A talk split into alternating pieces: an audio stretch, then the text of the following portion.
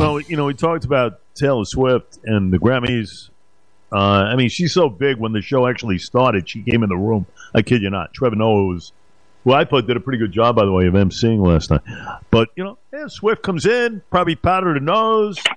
Show went. Uh, show started. She walks in the room. I kid you not.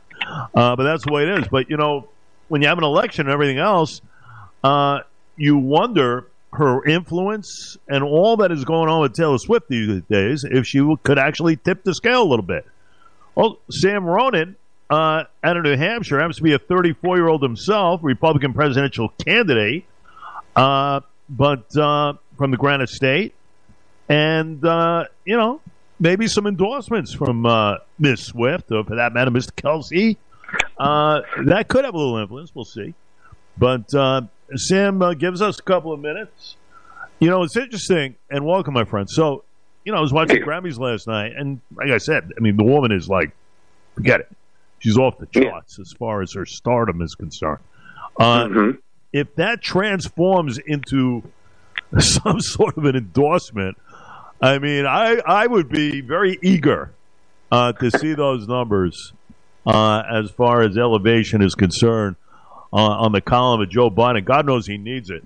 Uh, and listen, you know, I could I could see his uh, his planners, you know, his his coaches are stating the fact. You know, maybe it wouldn't be such a bad idea, Mr. President, to attend a uh, Swift concert. You know, get yourself out there a little bit. And I'm, you know, listen, he's so underwater with these numbers, Sammy. I mean, it could help, no? Mm-hmm. So here's the thing: anything can always help, right? But at the end of the day, the Democrats chose to build their own bridge, right? They're not having a primary. So there's nothing for Biden to compete against, to contrast himself against, other than Donald Trump, which people also genuinely dislike. And so with Biden's numbers being what they are, his actions in office being what they are, I don't know that a Taylor Swift endorsement would help him. Now, granted, a Taylor Swift endorsement right now wouldn't help him regardless because whatever buzz it would generate, whatever support it would create, would definitely be gone by the time election season happened. As you said before, uh, if Taylor Swift endorsed me or some other person with her stardom, absolutely that would give us the chance to be heard and to be seen for the first time. However, for a front runner, it's just uh, a blip in the news for a week or two, and then and then it's gone. So if she's going to endorse Biden, right, and if she wants to impact the presidential election that way, she's got to do it closer to the end of October or right before election day. You know, it's interesting. My last guest had asked me, well, Jay, what if uh, gas prices were uh, in the uh, 270 range or thereabouts uh, come Memorial Day? Uh, you see, to me, a policy reversal would have a little bit of influence, even though uh, if you had any common sense, you would know that it's strictly for election purposes. oh, yeah. put, a, put through a facade of that nature. I don't. I don't personally think uh, Taylor Swift, as great as she is uh, as a mm-hmm. performer, I consider her a top five performer in the music world right now. Uh, sure. And when all said and done, I mean, she is incredibly talented. But in essence, I don't see her tipping the scales in any way. Uh, no. I think it's about policy, and people want you know people who think change is needed are going to bank on those policies. They don't care about endorsements. So the only people who think Taylor Swift can uh, actually impact the election, and and again, just as I said before, she'd be in the news for about a week if she endorsed Joe Biden. So or whoever she endorses, really. So uh, she's got a week of clout, basically, and that's not enough to tip the scales, as you just said. It's enough to be heard and to be considered. Yeah, but I mean, policy, yeah, no, I agree. And uh, to me, it's it's good conversation. It's fun conversation. It's but fun, when yeah. when reality sets in, you know, you're still going to analyze the man's record. And I, I don't care who's endorsing. Really, doesn't matter. No, and the thing is, the, the Taylor Swift controversy is for people like uh, DeSantis and Vivek who have dropped out of the race and are now not nearly as prominent as they once were. And so they're looking for sound bites. And the easiest punching bag in America right now is to go after a celebrity, right? So well, let's go after the biggest celebrity because why the hell not, right? So that's all this is, in my opinion. Do I think Taylor Swift could influence the election if she endorsed a third party candidate? Yes That I do believe because now she's using her stardom to elevate somebody else's stardom. But promoting a, a front runner is is literally pouring a bucket of water into a river. That's that's kind of pointless at this at, at this juncture. And you're right. Even if Joe Biden uh, did something disingenuous like lower gas prices, I don't know, follow through on some of his campaign promises from four years ago. You know, even if he did that right now, that would have more bearing because people would at least think, all right, cool, he's useless, he's doing everything that we don't want him to do, but once every four years, he'll do this one thing for us. Surprisingly, that would go much further. Lowering gas prices, making sure, I don't know, the cost of living gets uh, re- reduced again to back down to normal. I don't know, maybe doing something that isn't just writing blank checks to corporations while they have record profits and record layoffs. Something something along those lines is probably not going to endear him to the American people. You know what I mean? I agree. Sam Ronan well Sam analyzed South Carolina because he just trounced uh, whoever was running against them, Marianne Williamson and Dean Phillips. My goodness. Uh, how disappointing is Dean Phillips these days after that showing? in the Palmetto State. So, in essence, you know, I, I, I go back to the conversation I had with Holland before. It's a, it's a sad fact in this country where you cannot get a viable individual. Uh, the the greatest of leaders that have prevailed in this country, yet we can't figure out uh, in whatever party. In this particular case, I'm talking about the Democratic Party, where you have an 82 year old man who has certainly had cognitive decline without question.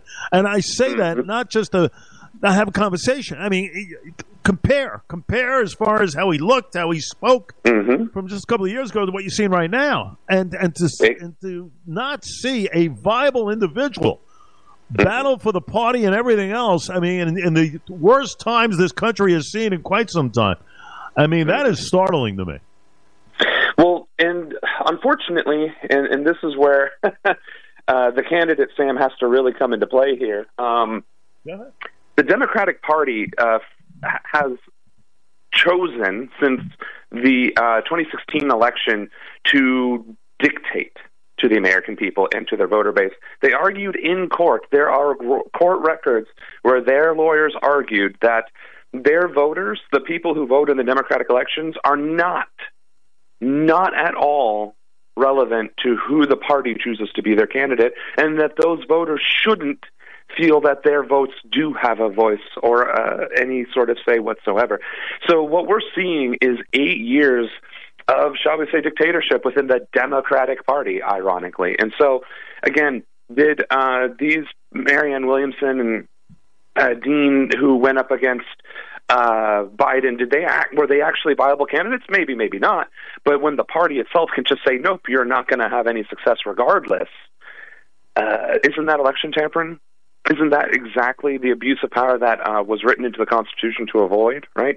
So it's not even just that Joe Biden is the front runner for the Democratic Party. There isn't a primary. Nobody is allowed to run against him, and the party will not allow anyone to run against him in the first place. So, to your point, we are in 2024. I'm running for office. And I'm not saying I am the best candidate that's ever been, but I am surely better than a failing and cognitively declining Joe Biden, right? So why is it that people like me cannot get the same elevation, the same opportunity as these well, people who should honestly be in retirement homes or being taken care of. I mean, honestly, it hurts me it, to see him being treated this way. Like, let let him retire, let him go to the home, let him not be in the public eye. He can't deal with it, obviously, right? So why is it that newer generations can't get in there? Why is it that it requires you to be a billionaire to be able to run for office nowadays? Those are the questions we really need to be asking, and those are the questions that I answer in my platform. Hey, Ross Perot, uh, years ago, moved the needle mm-hmm. somewhat. So if you have money, you know, money talks. money does talk, and that's the biggest issue, right?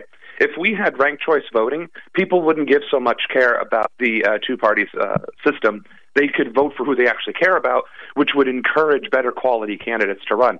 And by better quality, I mean people who actually care. I'm not saying you have to run for office, but I'd imagine you actually care about your community. You care about your state and you care about your country. Yeah, but you also have a radio following. So if you were to run right now with your radio following and, and with your background and history of you know, political engagement, would you even have a chance of running? And the answer is currently no. But if there was ranked choice voting, people would be like, man, I recognize this guy. Dude, I listen to him every friggin' morning on the way to work. I love this man. I'm giving him a shot. I know he's not a politician, blah, blah, blah, but I'm going to give this guy a shot. Just with ranked choice voting, we can make a humongous difference. But that's exactly it's exactly why it'll never happen in this country with the current dynamic. We gotta we gotta push it. We gotta force the issue as citizens. I mean, we, we we can't just keep beating our chest saying we're Americans and we're the best country on earth and then do nothing to facilitate it. You know what I mean? The the Constitution only works if it's uh, you know worked with. well, you know, listen, and and this is the very reason hmm. why we have become so backwards. I mean, think about two candidates that we're putting out there. One is 78. The other one is 81 slash 82. Uh, if Biden wins, he'll finish at 86. Uh, I can't even imagine what we're going to look like in 2028. Uh, you know, I mean, this, this is the very heart of the problem right now. Where are the great minds? Where are the great minds in this country? Where are, are our so-called leaders? We don't have any. I guess I don't know. We well see. That's um, the thing. That's what I'm trying to tell you. Is I have met some of these great leaders. There, you know how many young, aspiring, 20 to 30 somethings to even 40 somethings. There's 50 and 60 year olds out there that I have been mentored by that would be fantastic leaders, and they just don't have the resources. And here's the thing, too. It is a generational thing. There, somebody needs to end up picking up the torch, right? We can't have um, the baby boomer generation in power forever, they're eventually you know like this isn't this is just brass tacks. Eventually, they're going to die. And so we need Gen X and we need millennials and we need Gen Z to start being primed to pick up the, the pieces. And here's the thing there are people like me who are willing to run. There are people like me with good ideas. There are people like me that want to listen and have the conversations because we don't have all the answers. And that's the thing politicians nowadays have to be right. They have to have answers for every single thing. And that's just not realistic. At the end of the day, you can't be a subject matter expert in every single field of every single policy. What you can do, though, is listen to reason, look at the facts, and make decisions, and then corroborate with your peers. We don't have a board with their wealth, and it's like, eh, maybe I'll run for office, uh, pass some laws to help me get richer, and then uh, just I don't know mooch off of this government paycheck for the rest of my life well, on top of everything else. I agree with you, uh, and that's why you see the likes of a Chuck Schumer, uh, ad nauseum, uh, all the time, uh, do nothing. Uh, to help as far as uh, moving the needle, certainly doesn't help his own state representation and everything else. We know that for a fact. Mm-hmm. But that is the very core of the problem. we elect. See, we and, and again, we have choices in this country the the only way uh, to make change is to go to the ballot box. I mean, that's it. But how many it times? Mm-hmm. How many times can we honestly say that has been done? Now, listen, we'll get spot yeah. situations. You know, the Glenn mm-hmm. Youngkin win over mm-hmm. McAuliffe in Virginia was a game changer. It set the tone mm-hmm. and everything else, but we take steps backwards. And that's mm-hmm. part of the issue as well. You know, quite frankly, unless we start thinking clearly – mm-hmm. uh, come that uh, that first Tuesday in November, and you know what? We're in trouble here. Final thought. We are, and and it goes back to what I was saying earlier. We as citizens forget that we have rights, we have freedoms, and those are fantastic. They are the only. We're the only country that has those rights and those freedoms combined in the way that they are, right?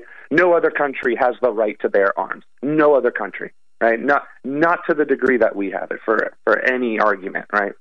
And so what we forget, though, is we also have obligations. We have duties. We have responsibilities. Citizenship and being a part of a country is not just I have these rights, I have these freedoms, I go to work, enjoy the benefits of my government, and pay taxes. No, you have to participate in the process. You have to participate in the system. That is your citizen's obligation. But we've made it so damn difficult and convoluted. For instance, why don't we have universal voter registration, right? That thing alone, at the age of 18, you're automatically registered to vote, and the only thing you have to do as an individual is update if you move somewhere, right? If you move from this state to that state, this city to that city, or if you just change address. That should be the only thing you have to update on your voter registration. Why the hell are we constantly making it impossible for people to register or, or writing them off and then and then charging them with felonies when they had no idea that they got written off right? That's the first thing. The second thing is we have to in- show. It's education right? We're complacent as a country and we're uneducated as a country when it comes to our political well, activities right? How how do you even engage in politics? Most people don't even talk about politics because it's this quagmire but what people don't realize is at the local and the state level, just like you were just saying, it can change, revolutionize those areas, those districts. Maybe fine, you don't like the presidential elections because it's like, ugh, this guy versus this clown. Um, but local and state and county level elections, good grief, that is your life. that is your every single day. That mayor, that councilman, that ombudsman, that city planner, that school board person, that judge, that traffic judge, the small claims court judge, those people that you elect every single year, every other year, those are the people who define whether or not groceries go up in your state, whether or not the cost of living goes up in your state, whether or not you get you have to pay more in income taxes in that state. And in your city, it's whether your roads get fixed, whether you get access to the hospital, whether your power grid gets improved and it doesn't get shut off after a breezy day. Like people need to understand that your life, the life that you live in the greatest country in the world throughout all of history, is in your hands always at the local level. Unfortunately, though, I, I would agree with you in the past on that. Uh, I think that's evaporating as we speak, Sam, unfortunately, because you look at New York with redistricting and everything else trying to gain an advantage.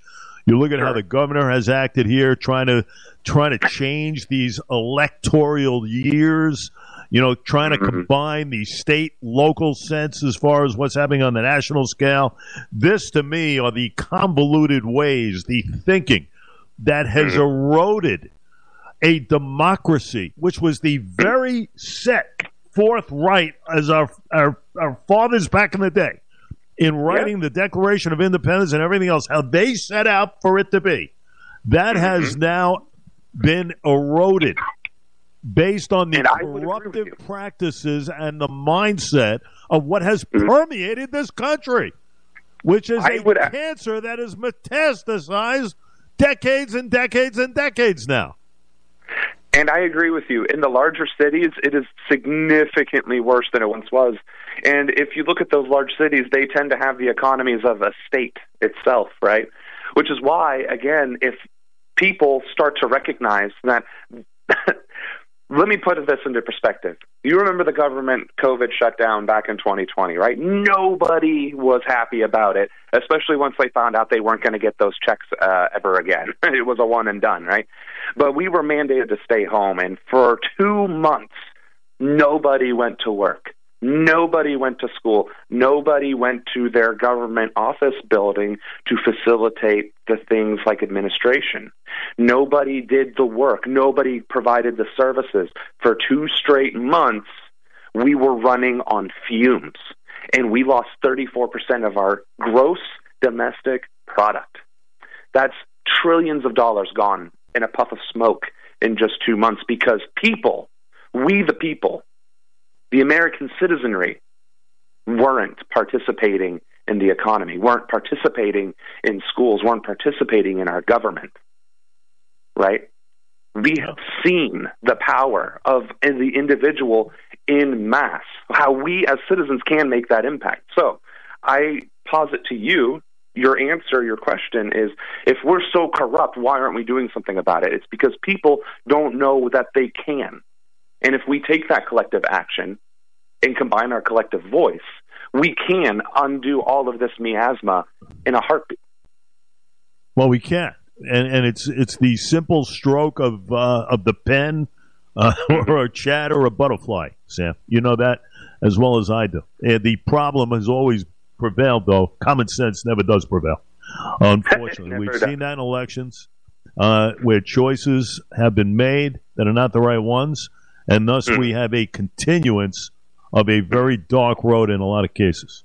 That's part of the issue. So uh, until that changes, we shall see. Listen, it's always great having you on, uh, Sam. Uh, keep oh, up the good perspective, perspective and uh, we'll see how everything advances. We can't thank you enough. Awesome. Thank you so much, and you guys have a great rest of your day. You got it. It's a 34 year old Sam Ronan out of New Hampshire. Happens to be a candidate, folks.